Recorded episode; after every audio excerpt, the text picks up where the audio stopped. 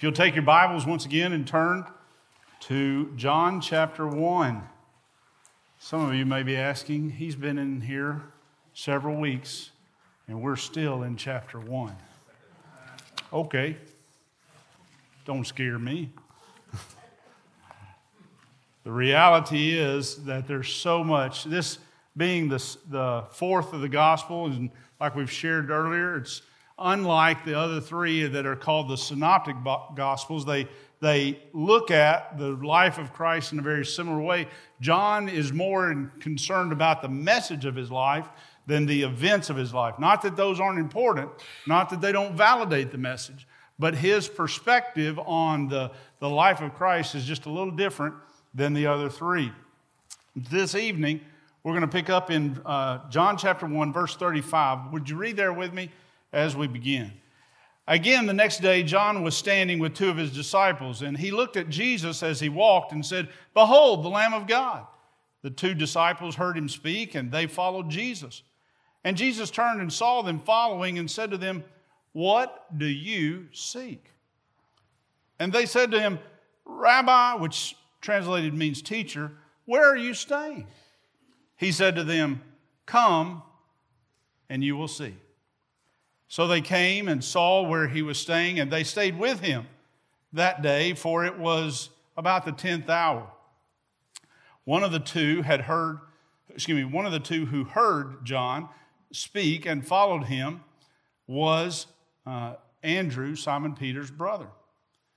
He found first his own brother Simon and said to him, We have found the Messiah, which translated means Christ. He brought to him Jesus. Jesus looked at him and said, You are Simon, the son of John. You shall be called Cephas, which is translated Peter. Now, the next day, he purposed to go to, into Galilee, and he found Philip. And Jesus said to him, simply, Follow me. Now, Philip was from Bethsaida, the city of Andrew and Peter. Philip found Nathanael and said to him, We have found him who whom Moses in the law and also the prophets wrote, Jesus of Nazareth, the son of Joseph. Nathanael said to him, Can any good thing come out of Nazareth? Philip said to him, Come and see. Jesus saw Nathanael coming to him and said of him, Behold, an Israelite indeed, in whom there is no guile or no deceit. Nathanael said to him, How do you know me? Jesus answered and said to him, Before Philip called you, when you were under the fig tree, I saw you. Nathanael answered him, Rabbi, you are the Son of God. You are the King of Israel. Jesus answered and said to him, Because I said to you that I saw you under the fig tree, do you believe? You will see greater things than these. And he said to him, Truly, truly, I say to you, you will see the heavens opened and the angels of God ascending and descending on the Son of Man. Let's pray. Father, may you bless the reading and study of your word in the midst of your people tonight, and may we, the body of Christ in this place, be strengthened spiritually, nourished on the very living word of God Himself as He makes Himself known to us.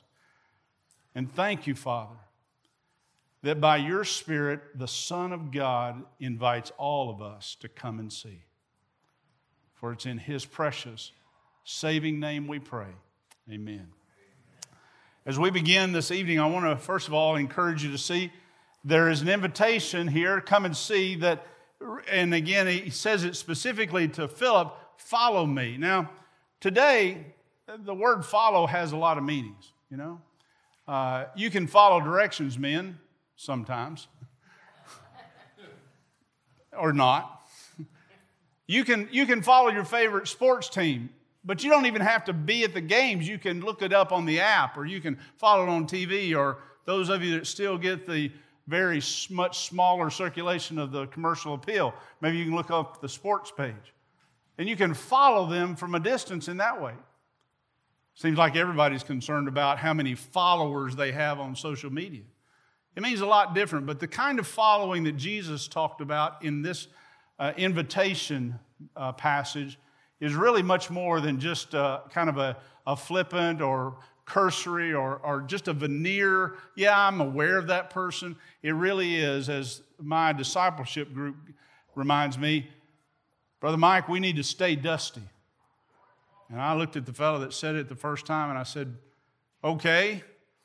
Um, usually my wife doesn't like that, but what, is, what do you mean by stay dusty? Well, he said, You know, I learned a long time ago that, that being a disciple of someone in the ancient world was a lot about following them so closely that the dust of their feet got on you.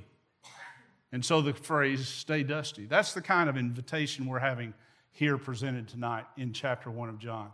The first part of that invitation is he tells us or he invites us to come and see how Jesus dwells mercifully. He dwells mercifully. In beginning in verse 35 and going down just a few verses, he says, Again, the next day, John was standing with two of his disciples, and he looked at Jesus, and, and as he walked, and said, Behold the Lamb of God. And when he did, the two disciples heard him speak, that is, two of his own disciples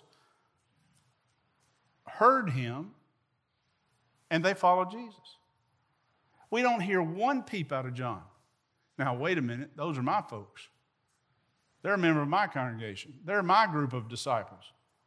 Why? Because as we've already seen in chapter one, John knew exactly what his calling was. He wasn't worried about giving over these men that had followed him to the one whose, whose sandals, the thongs of which he was not worthy to unleash. So we look at this and we see not only the fact that they moved on, but verse 38 continues, and Jesus turned and saw them following and said to them, What do you seek? I think that's a great question.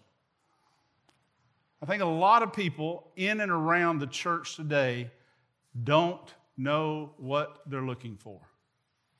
They're not seeking much of anything. It just seems to be, or if they are, they're not sure that that's the right thing, or, or maybe it's multiple things that they're seeking. It's not that one thing. They said to him, Rabbi, which translated means teacher, where are you staying? And he said to them, Come. That's a command. That's a, in, an imperative verb. And then you will see.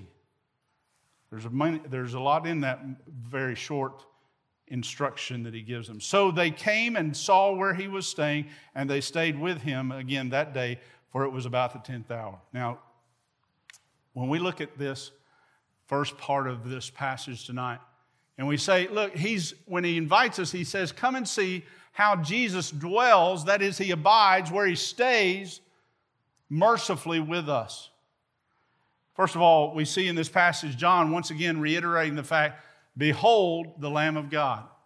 The essence of Jesus Christ, both in time and eternity, has always been the one who willingly, agreeably, in co reign, co salvation work, was the one who would lay down his life.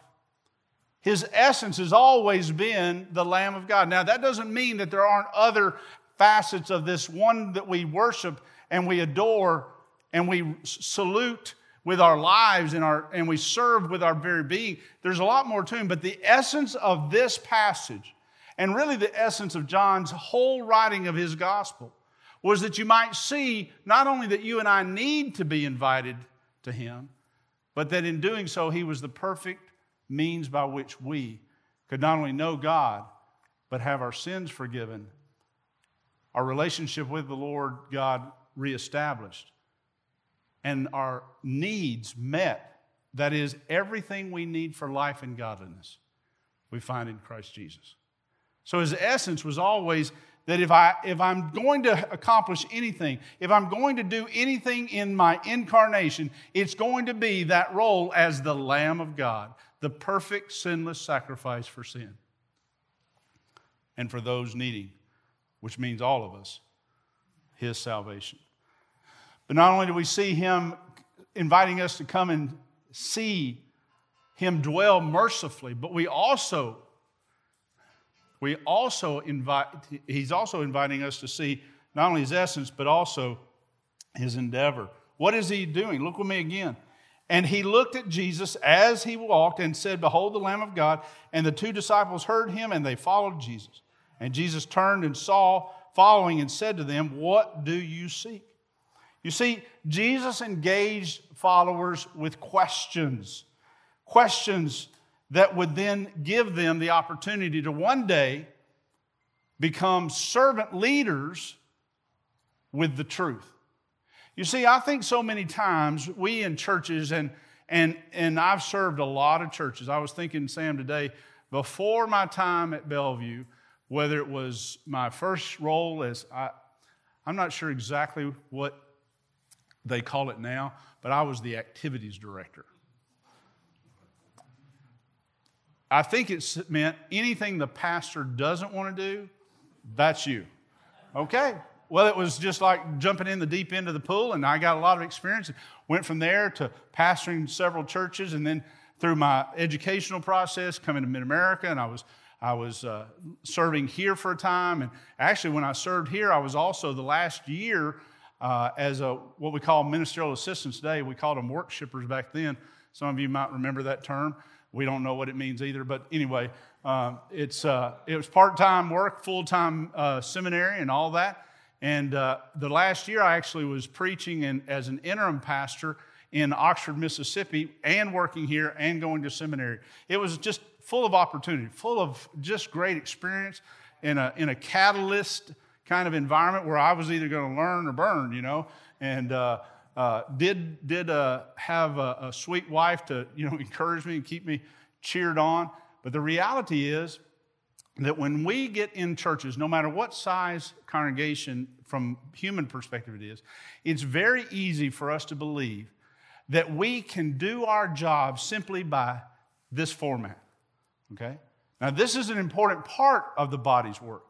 That is, you have a teacher who stands before a group of people and exposits or teaches the Word of God. That's important. But really, we don't see that as Jesus' initial uh, approach. His initial approach was come and see. Come and see where I abide. Come and see where I dwell. Come and see how I dwell. Come and see that I dwell not only in a public sense mercifully, but in a personal sense mercifully with those I interact with his not, not only was his essence to be the Savior, but he was one who was going to give not only an, a public display of what was right and wrong, but he was going to show how to live it personally. His endeavor, the way he approached his ministry was different. And then we also see his encouragement. He says, again, look with me. The very words that we are quoted here in verse 39, in answer to their response that they wanted to know where he was staying, he says, Come and you will see. There are two different, again, verb forms. I mentioned this just a moment ago. That come is a command, okay? It's an imperative verb. It's not, well, you know, I suggest this could be it. You know, if you really want to know where I'm living, you could ask around and they'd probably tell you. You could look up, you know, in the phone book and find, well, nobody uses the phone book. But the reality is that he could have done it all kinds of ways, but he said, No, I want you to hear me. I am, because of your interest, because of the sincerity of what you're asking, because you knew when I asked, What are you seeking? You wanted to be where I was. I'm going to tell you now, come. That's the imperative, that's the command. And then, as a result, you will see. Come and you will see. You know, there's a principle there for you and me today. Jesus Christ is forever asking those who will follow him, come. It's not just that initial come down the aisle, shake a preacher's hand, make sure that you've settled your salvation. Let's get you lined up for baptism, and then we're going to help you find a, a good life group and a good group of people to, to do life with, and you're going to continue to grow in that fashion. That is important. Please hear me. But it is vitally important you understand this dynamic. You and I, often as human beings, we want to see before we come. And God's word tells us the very, the very Savior himself says that's not how it works. You've got to be obedient before I'm going to reveal myself to you. And wherever you're struggling right now, friend, brother, sister in Christ, let me tell you, there is a principle right here in verse 39 that you can apply to your life. There is a principle that all of us can apply to our lives. If there is a place in our walk with Christ where we are just Lord, I don't know what you're doing. I don't see how you're, you're uh, orchestrating my life. I don't, I don't know. I, I know you're there. I know you're hearing me, but I am not understanding. Then my, my typical thing, it's not a condemning thing. It's not a, oh, woe is me kind of thing. Mike's messed up again thing. It's just saying, Lord, is there something that I've done that I need to be repentant of? But also, Lord, is there something I haven't done that I need to be obedient in regard to? Is there something that I need to, in essence, come closer to you so that then you can show me what I need to see? And friends, many times, many, many times, you and I are, when we're very honest with ourselves, it's a, it's a point where we've gotten comfortable with the schedule, we've gotten comfortable with where our life is, how we do things, and God is always, from the moment that He calls us to Himself, always until we see Him face to face in glory, going to be about the process of transforming us. We're not done material. We're not a finished product until we see Him face to face. And so you say, I wish I could just, you know, Dr. Rogers, you say, I thought that I was going to fight all the battles, then get into ministry. And he realized, and he said so, the battle is my ministry. And you and I need to understand that we are waging a war against our own sin nature, a world system that is against what Christ has called us to, and Satan himself, when necessary, when those aren't enough for us, he'll enter into our situation. He'll orchestrate the very hordes of hell against us as we try to come to Christ. Because he doesn't want us to see things and react in the ways that Christ would have us as our master and us, his disciples, following close after him, staying dusty, if you will. So there's not only the fact that he invites us to come and see how he dwells mercifully, but second in our text this afternoon, verse 40 picks up, and we see how Jesus, he invites us to come and see how Jesus defines men. I love this. Verse 40 One of the two who heard John speak and followed him was Andrew. Now, just a little insight here. The other one was John himself. He doesn't mention that, but John is the other disciple of John the Baptist who heard him say, Behold the Lamb of God, and took after Jesus. But Andrew, he's saying this,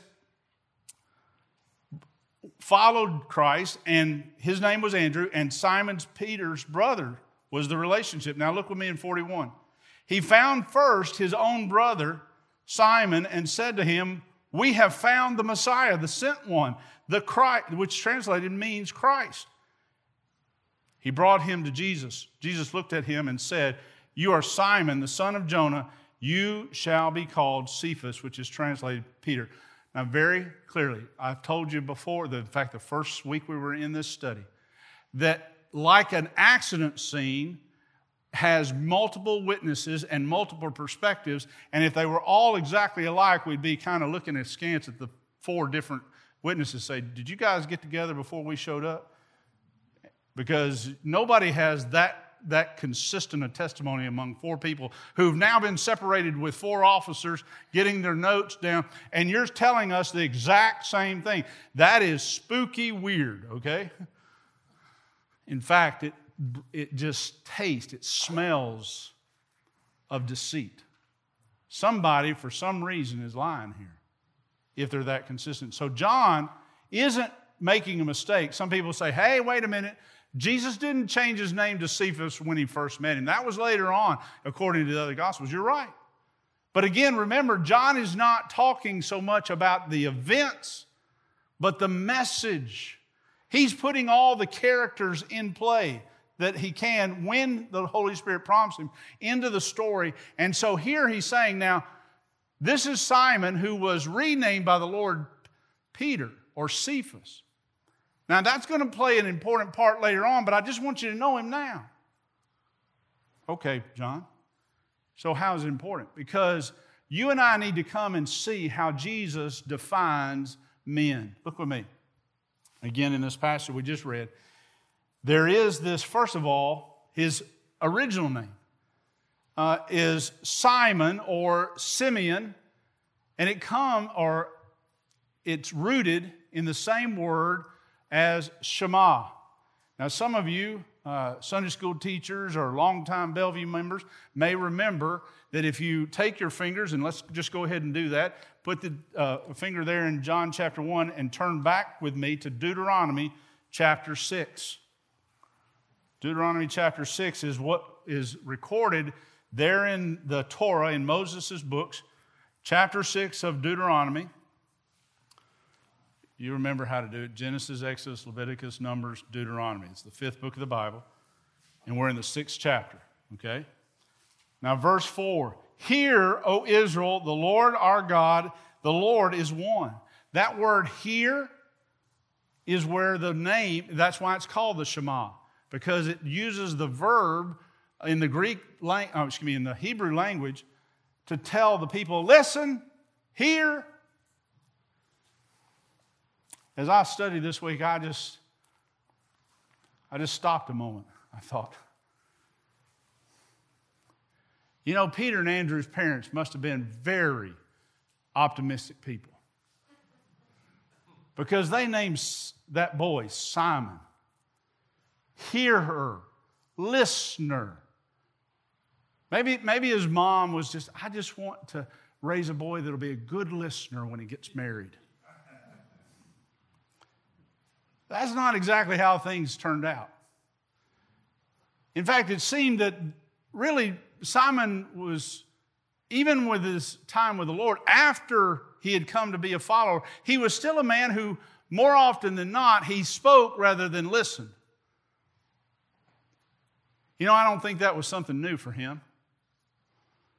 That kind of approach to life tends to develop over time, over the entirety of our upbringing.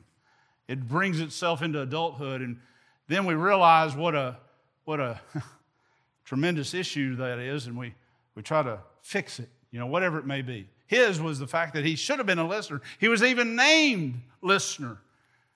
But he only opened his mouth to change feet. He was always saying the wrong thing at the wrong time, Don.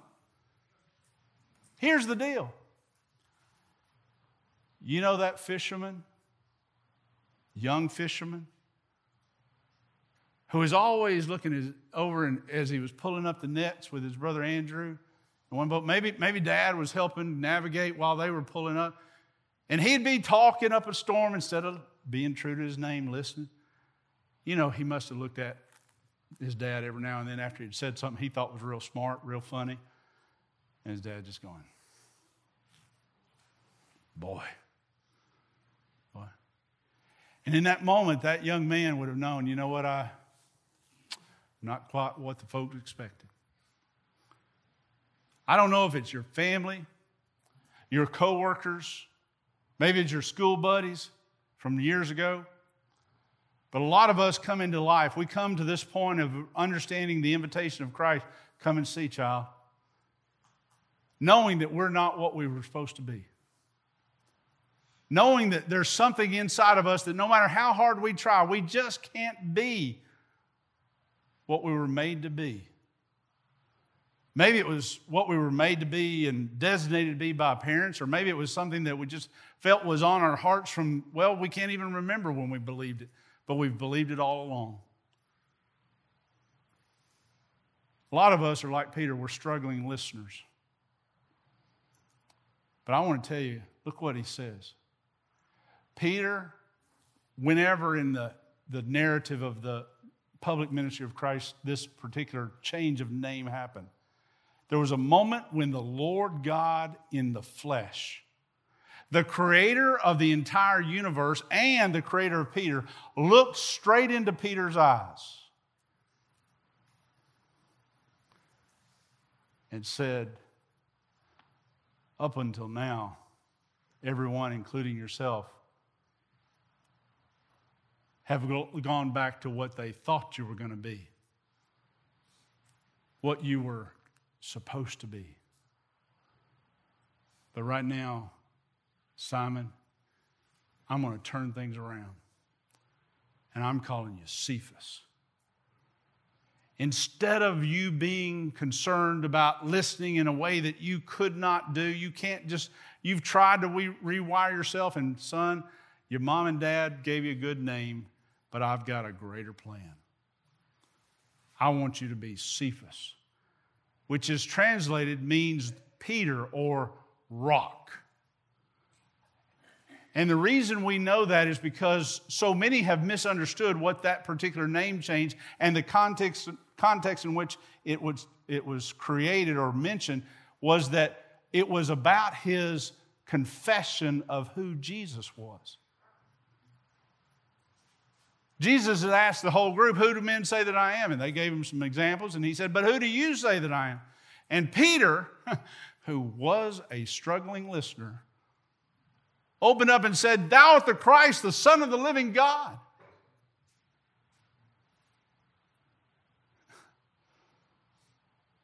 And he said, Blessed art thou, Simon Johnson. Simon Barjona. Flesh and blood has not revealed this to you, but God Himself. From now on, you're not going to be called Simon, you're going to be called Peter, because upon this rock, I'm going to build my church. And a lot of people believe that, they were talk, that Jesus was talking about Peter. He wasn't talking about Peter, he was talking about Peter's confession of truth. I'm going to build the church on the fact that I am the Christ the Son of the living God. That's the cornerstone of the church, not Peter, Jesus. yeah, I'll take that. Don't try it now. It's like Pastor says, it's too late now. The reality is, you and I need to understand that He's inviting us all the time, inviting us, drawing us near, winsomely calling us. Come and see how I dwell mercifully with broken humanity. And oh, by the way, I'm much more concerned with your future than your past, even, listen to me, even your recent past.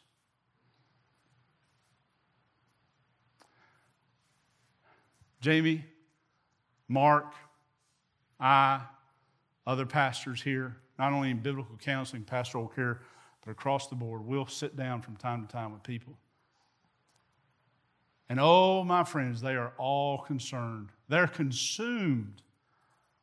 Oh, overwhelmed by their past. And you know what they've learned? To listen to a lie instead of an invitation. The one who is the father of lies has whispered in their ear repeatedly over and over and used everything in their life and, and framed everything that happened in their life and everything that was said in their life to tell them you'll never be anything. Look what you did. Look what you said. Look how you've hurt people. Look how you failed. You didn't do that right. You didn't do that right. And you shouldn't have done that and never did anything about it. And they come in with a load of care about the past and the one who's calling them, come and see, says, I'm concerned about your future. I'm calling you not to recover your past, but let me redeem your future. Let's focus on what I can do through you, not what you can do on your own. Because you see, like, like this man standing before him at that moment, a lot of us need to listen to what God has said about us instead of what we, our family, colleagues, the world has said about us. Who you are in Christ is a whole, whole lot more important and a whole lot more helpful to how you'll live for Him tomorrow and the next day and the next day and the next day than what you are being told, even by your own voice, about your past. How he defines men is really important. Third, look with me again. Verse 43 in John chapter 1. He says, The next day, so we're moving right along. We're now, the day that, that the disciples of John started following, that's day one. Now, the next day, he's run into this opportunity to meet Peter. Peter started following him the second day. Now, the third day, the next day, he purposed that he intentionally went into Galilee. And he found Philip. And Jesus said to him, Follow me. Now, the word says Philip was from Bethsaida of the city of Andrew and Peter. I want you to see, I want you to come and see at the invitation of Christ how he develops ministry third. Come and see how Jesus develops ministry. First of all, he does it purposefully. He purposed to go into Galilee. Now, where he was, Bethsaida was kind of, if you're looking at a map and you think about a, a um, Sea of Galilee map or the Holy Land, we're talking about the northeast corner, really north, more north than east of the sea. That, that part, that shoreline, that's where Bethsaida is. But he's going over into Galilee, really the northwest part, not the northeast, but the northwest. So he's going around the top of the, the uh, shoreline there, the northern part of the shoreline, and into, into Galilee. And he gets the opportunity to meet Philip. Now, I, again, we're not told in Scripture anything except, well, he was from the same town as Andrew and Simon. So we're not told that they knew each other, they didn't know each other, maybe they were friends, maybe they were rivals. We don't know what their relationship was, except that geographically they were in the same place. And by the way, he purposed to go into a city, into an area, into a region, and he found Philip. You know what? That's interesting to me. Because when I live purposefully, the, the, when I live purposely for what God's called me as a believer to do, not me as a pastor, but me as a believer, that is the Great Commission, because that's their final marching orders. I mean, I get how we can, we've, we have, you know, love God, love people, share Jesus, make disciples, but that's just, again, based on the Great Commandment and the Great Commission. The Great Commission is right there for any church or any body of believers or any individual Christian to follow. That's our marching orders. And we do that by loving God and loving people and Sharing Jesus, making disciples, yes. But, the, but he did it purposefully, and then because he did it purposefully, he found people willing to follow. You know, I find that when I'm purposeful about listening to folks, when I enter into a place, a bank, a grocery store, some of you have been praying for my wife. We're still, it's this month. In fact, uh, Saturday, Yep, Saturday will be our third, boy, I hate to use the word anniversary because that's such a good term. But our third anniversary of this walk called aggressive triple negative breast cancer. And uh, she's no sign of disease, no evidence of disease at last report, so we're walking on sunshine, as they say. But we're still walking through it. We still have to have all these uh, medical things, checks, and she's on this routine, this treatment routine. And uh, man, it's hard some days. Today's a hard day for her. But here's the deal. Sometimes I, I do things now, three years into this, that, boy, she'd done for the first 29 years of marriage.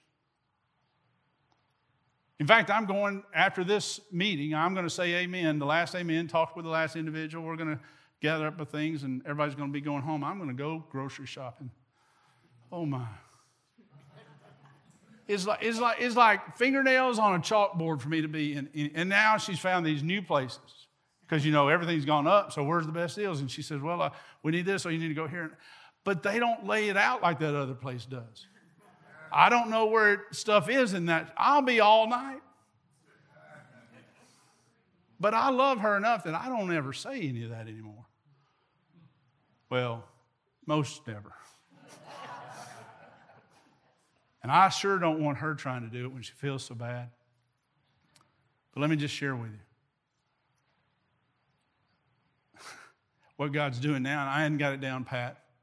Sometimes I'm so focused on those, you know, things that we've got, to, you know, that list that she sent on the text, and I, I'm not paying attention, but I'm trying. I'm, by the grace of God, I'm trying. Lord, I really don't want to be here. But you've called me to be here because you, you told me to love that girl, and I do. I really, really do. It's not even hard to do that. But part of loving her is going to the grocery store, and that's a little bit more difficult. But Lord, if there's a lost person or somebody needs some encouragement, somebody that needs to hear the simple invitation, come and see. Would you intersect their cart with my cart? Not run them into each other, but just let us get close. Let me see some, let me have some opportunity. You know what? God's given me some opportunities in places I didn't think I'd ever have an opportunity. With people. I mean, look at me, folks. I'm in, in America today, and I don't mean this in any way bad, but I am the epitome of what America is mad at. Okay? I'm a middle aged man who's evangelical and a flag waving American. I hope I'm a patriot. Okay?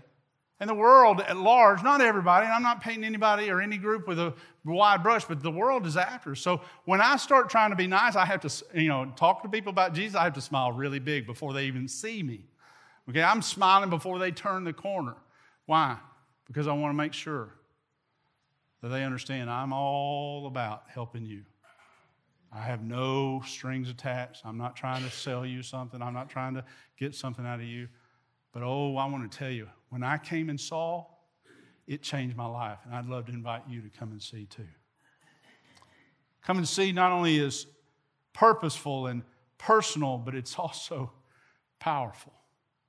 I want you to understand Philip is found by Jesus. Now, the first thing we understand is he says, Follow me. And apparently, Philip's a real practical guy.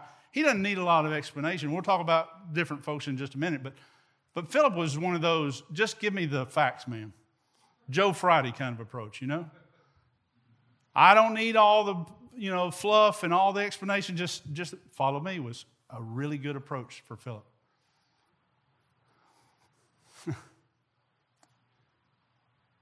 it changed his life for time and eternity. We're going to see that in just a moment about how full that change was. But I just wanted you to know right here, right now, Philip, who had been a, all we knew about him up to this point here is he is a resident of Bethsaida, the same hometown that Andrew and Simon had come from. And now, just at the prompting of the Lord's first encounter, he says, Yep. Now, the scripture clearly says, doesn't it? And he found Philip, right? Now, look with me. Not only do we see that it is important for us to hear this invitation, come and see how Jesus dwells mercifully with men and women. And see, come and see how Jesus is the one who defines what men are, men and women are, in his eyes separate from what the world says about us. And it's important for us to come and see how Jesus develops ministry. He does it purposefully, He does it personally, He does it powerfully through this relationship approach. This, yes, there's full of questions and answers. And, and you know what? When you begin to count up, Jesus was asked over 300 questions in the Gospels. Percentage wise, he answered very few directly. Most of the time, don't you love this? He'd ask them a question in return. Well, that doesn't help me. Oh, yes, it does. Yes, it does. What do you seek? That wasn't just the kind of question he asked those first two disciples in our passage. You remember what happened when he was going through Jericho? And blind Bartimaeus, and the Gospels tell us there was another with him. what did he ask them? What do you want me to do? Now, we would have said, Jesus, I, I mean, you, you're the omniscient God of the universe. Don't you know what they want? Oh, yeah, he knew what they needed most. But they would have never been ready to receive it until they identified what it was that they needed best. And they said, We want to see. We want to see. You say, well, that's kind of an obvious, you know, but if you brush over, if you if you read it and just keep going and never think about, well, that's kind of an odd conversation, but no, no, I'm going to get on to the rest of the story. You miss the point. A lot of times, we're like that deacon that prayed every Sunday night at the offering table at my home church for the 20 year or 18 years that I was in that little church. He, I could pray with Mr. Milton every Sunday night because he said the same thing every time. Now, please understand me. I love, I love Mr. Milton. He and Miss Smith were, were incredibly faithful servants, and he, he was not a public speaker at all. So, to, for him to be faithful and to be one of the four uh, ushers that would come up, y'all remember when we used to come up in the middle of the service and the guys would stand at the, the table and they'd take the offering plates and then they'd distribute them while somebody else sang? Well, if that didn't happen in your life, that's happened in mine, okay? I'm just telling you what happened.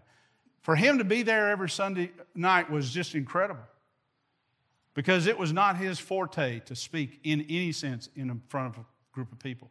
But he'd bow his head as he stood over the corner of that offering table and waited for his plate to be passed It after he said amen. And he said the same thing over and over and over again. And while I know he was sincere, he wasn't very specific. Bless all those that are hurting in Jesus' name. That's how he, that, now he prayed a little more, but every time. The, I can still remember. And bless all that are hurting. In Jesus' name, amen. Well, I thought, I'm, I'm, I'm sure that, and please hear me, I'm not being critical, I'm not being hard, I'm not being anything disrespectful to Mr. Smith. But it just showed me, Lord, I, I want to pray with that kind of sincerity, but I believe you'd like me to be more specific. So whenever I go into a situation and folks say, would you pray for me? Sure. What do you want me to pray for you? Then we can agree. Because I might be praying something you don't want to happen. I might be thinking I see something in your life that needs to be prayed over, and you're not even thinking about praying for it. But if you've got something specific, let me know about it, and I'll pray with you, as well as what God puts on my heart to pray for you as well. You say, What's this all about? Listen, when you and I want to see God change us, we, we begin to do ministry purposefully. We do it personally and we do it powerfully. And I believe that means that when we minister to people, we see them. When I walk in, and there's on those rare occasions, I mean, I'm, I'm not saying it's rare as in barely ever happens, but it's not every time that I walk in a grocery store. But if I get a conversation, at that moment when the, I see they're responding and not running off, you know, got rushing on to some other aisle, get away from that weird man kind of thing. If they're willing to talk with me, immediately I stop what I'm doing and focus on what they're saying. Because at that moment, the most important person in my world, in my experience, in my life, is that person in front of me. Because if I'm going to get an opportunity for the gospel to go through me, I've got to be attentive. And there are some powerful moments that happen when we'll just stop. And as Brother Steve says, be where our feet are. Focus on what's in front of us, the person that's in front of us, because indeed, you see, God did not come, God did not send, God the Son did not come, God the Father did not plan, and the Holy Spirit did not empower Jesus to set up organizations or begin programs. He came to seek and to save the souls of men and women. People are the priority. Okay, it doesn't mean that those other things don't have their place, but it does mean that people are the priority, and it ought to be our priority if we're following Him. Because if we're learning from the Master, we're going to become more and more like Him. Look with me one more time in the final passage of this, our final section of this passage. We begin. Remember, Philip just followed. But then, verse 45 Philip found Nathanael, I love this, and said to him, We have found him. Now, do you remember what I said about Philip? Jesus found Philip. Jesus, look, you don't have to doubt me. I know some of you are like, what? Verse 43 He found Philip right there in the middle of the verse. But when, Pete, when Philip goes to tell, tell Nathaniel, now remember, Philip is type red. Okay? He's the personality lion. Okay? He's the, the D on the disc profile. Okay? He's the guy that doesn't need a lot of small talk. Just, just give me the facts. Let's get it done. And, and let's go. And we don't have to debate every minutia of the issue. Let's just move. And it's funny how he uses Philip, who is just, the, just, just to say what you need to say and get done. And he sends him to Nathanael. Now listen. Philip found Nathanael and said to him, We have found him whom Moses in the law and also the prophets wrote, Jesus of Nazareth, son of Joseph.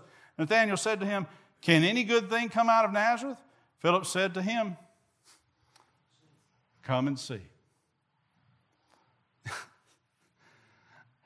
You know why? I think Philip knew Nathanael. First of all, we find out later, just a moment later. Look with me. Jesus saw Nathanael coming to him and said, Behold, an Israelite indeed, in whom there is no God. Nathanael said to him, How do you know me? Jesus answered, and said, Before Philip called you, that doesn't mean he pulled out his cell, it meant called on him. When you were under the fig tree, I saw you. Now, here's, here's a little bit of insight. It was common in that day and age according to scholars that have studied the, the habits and the, the, the, the um, habits of uh, the Jewish people in the times of the Middle East, that you would study, you would read, you would ponder, you would have your quiet time under a fig tree or an olive tree Obviously, if you're under it, it's probably because it's in, it's in season, the leaves are out, and it's a little shady in that hot part of the world. And so, Nathaniel is studying. He's reflecting. Maybe, maybe Nathaniel and Philip knew each other, maybe they didn't, but somehow or another, Philip, being the man right to the point I can identify, that's a thoughtful, contemplative type. Not the kind of guy that I usually hang out with because I'm just a decision maker and let's move on. Contemplation and discussion, and all, that's, that's not me. But here it is. He walks up to him and says, We found him, the one of whom Moses and the prophets wrote.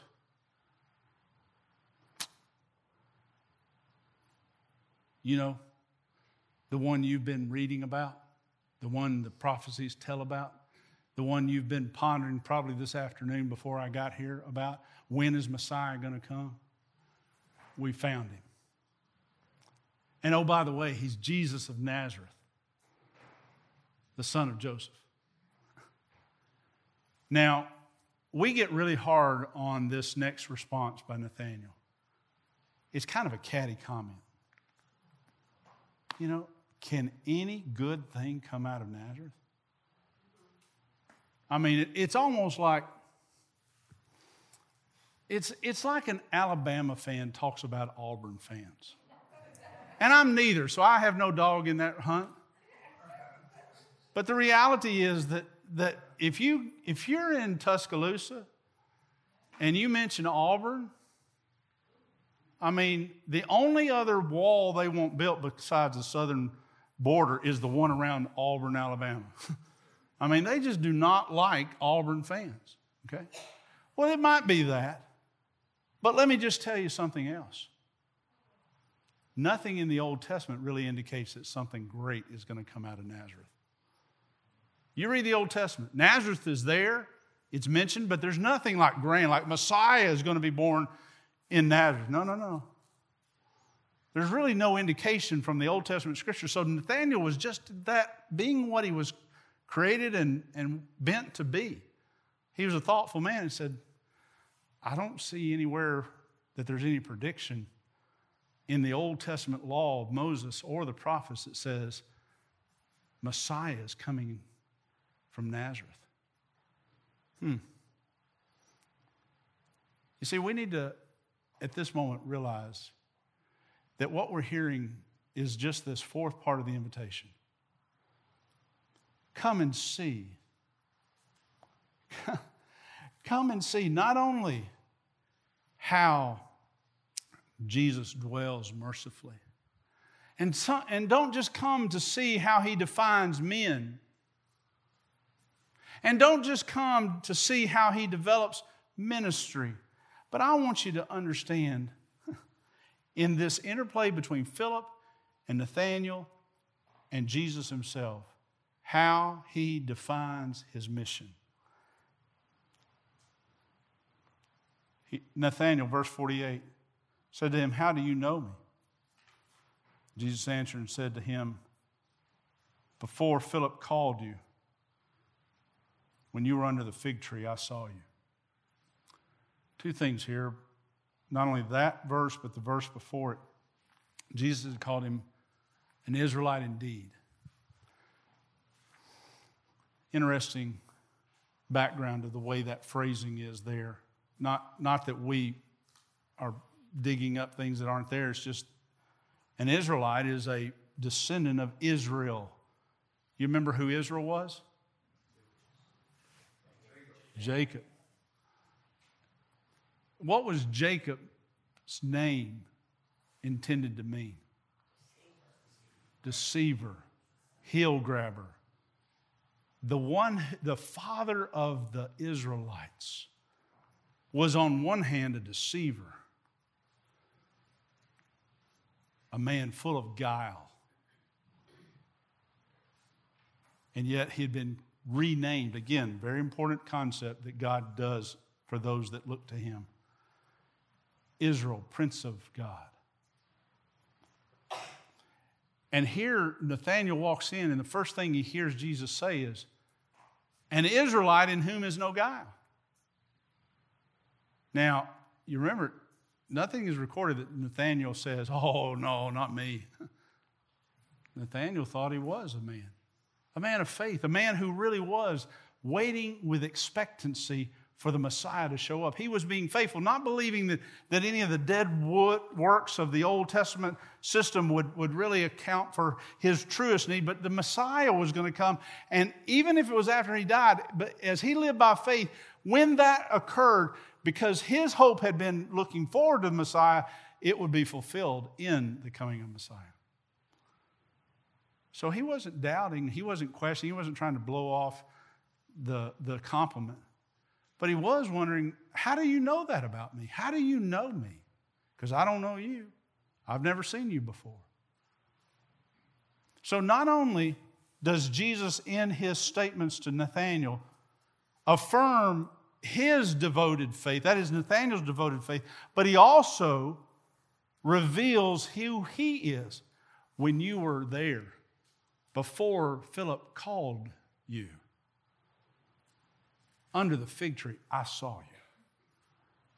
You see, that is a mark of divinity. That's a, again, an underlining this man before you is not just a man, he's the Son of God. He's God incarnate. Now, look with me as we finish. Nathanael answered him, Rabbi, teacher, you are the Son of God. You are the King of Israel. And Jesus, not, not mocking him, please don't hear this, but he does just say something that is very insightful for us. Because I said to you that I saw you under a fig tree, under the fig tree, do you believe? He said, if that's all that it took for a man of faith, a man of integrity, a man of guileless character to believe that I'm the Messiah, you will see greater things than these. And he said to him, Truly, truly, I say to you, you will see the heavens opened and the angels of God ascending and descending in, on the Son of Man. Now, here's what we need to finish up with. First of all, Jesus invites us to come and see how he defines mission. It's not about It's not about all that they had thought. They had preconceptions about what Messiah was going to be. And it certainly wasn't some walking out of Nazareth. And it wasn't an itinerant preacher in Galilee. They had anticipated a king.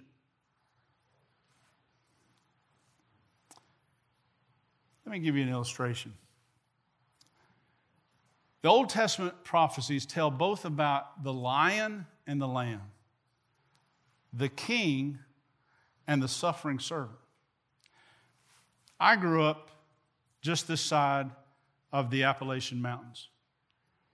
My wife, after we, when we met, not, not as husband and wife, obviously, but when we met, I found out about her family and knew, learned that her grandparents lived in Denver. And eventually we traveled and saw them after we were married. And, and actually, we didn't get there until we had our daughter. And she was, I think, two or three when we went out there. Whew. A lot of difference between the Appalachians and the Rocky Mountains when you're coming up on them. Because you see, one of the trips that we went out there, we started and we drove across the Great Plains, saw Mount Rushmore and all kinds of things. And then when they call the Great Plains, let me tell you, they're great because they just go on and on and on forever. But finally, we got to Denver. And as we were coming into that part of the country, and you look ahead, the mountains, wow, beautiful. But they look really close together, don't they? From that distance. And that's what we see in the understanding of the Jews about Messiah. They knew that there was going to be a, a, Messiah, and part of his deal was going to be suffering. But they also saw the king, and because they were under Roman and, and before that, all kinds of other oppressors, Babylon, Egypt, all these, they have a history, even up to the modern time, of oppression. But here, let me tell you something. Those mountains, the closer we got to Denver, the further apart I realized those mountains were. They weren't like a few minutes apart if you were to walk them, they were days apart if you were to walk them. And so it is with the prophetic timeline. They saw the king and thought, oh, right, he's coming, he's coming. And we've got a picture of that. And he's going to throw off Rome and he's going to be our king forever and ever. And yes, he is. But not before he's the suffering servant, the Lamb of God. And there's going to be some time, some distance between those two events. And you and I need to understand Jesus could have been, and several times through his public ministry, he was, he was all but pushed into being that kind of king. But he knew who he was. He knew what he came to do that moment, and he did not deviate. He defined his own mission and he stayed with it. What was that mission? Nathanael thought it was something that he knew he was under the fig tree before he'd even come near Jesus. But Jesus says, listen, you're going to see greater things than this. In fact, I say to you, you will see the heavens opened and the angels of God ascending and descending on the Son of Man. Another reference to their father Jacob. Remember when he got to Bethel, he was a fugitive, and that night he had the vision of the angels ascending and descending? It was a reminder. Don't, don't get too caught up in the details. That was a reminder, not that details aren't important, but for our purpose and for this moment in Jesus' beginning of his public ministry, what was happening was Jesus was saying, just as surely as that moment in Jacob's life was a reminder that God was with him, he was on the run, yes. But God had made him the one through whom he would fulfill his promises. Not Esau, not angry Esau, but Jacob. No, Jacob didn't deserve that right, didn't deserve that privilege, but God was still saying, I'm with you. And now he's saying, you know what? The link between heaven and earth that he saw, far greater link, is the Son of Man. Not the Son of God. That's what that Nathaniel called him the Son of God. But he called himself the Son of Man. I am fully identifying with you as human beings so that I can fully be your substitutionary, sacrificial Lamb of God. I'm here to do one thing and that is to seek and to save that which is lost. and he did not deviate. Let's pray. Tonight, we're going to close with an opportunity for you to respond to that same invitation. Come and see.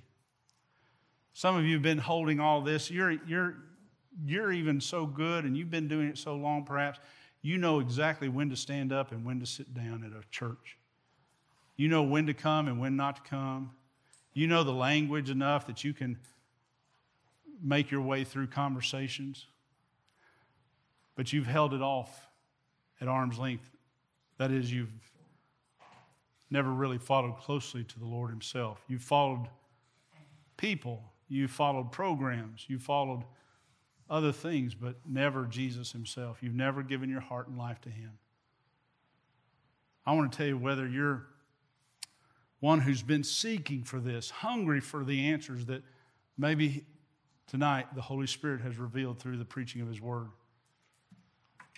Or maybe you're like Philip and you weren't even looking, but he found you tonight here, and, and you can't but respond to his invitation, to his, his calling, follow me. Maybe you're like Philip and you just want the facts, and so this simple come and see really is helpful. Or maybe you're like Nathaniel and you like to contemplate and consider all the angles and all the references. Let me just tell you the same invitation is for all of us come and see. Because, friends, just like we started at the beginning, God reveals himself to those who trust and obey him. And if you're not willing to come to him, you're not going to see what he wants to show you. You're not going to see the truth that is the very person and work of Jesus Christ. You're not going to, it's not going to make sense. You're going to know the stories, you're going to know the, the antidotes, you're going to know the songs of the faith, perhaps, but you're really not going to get the message unless you willingly, fully, and personally come and see.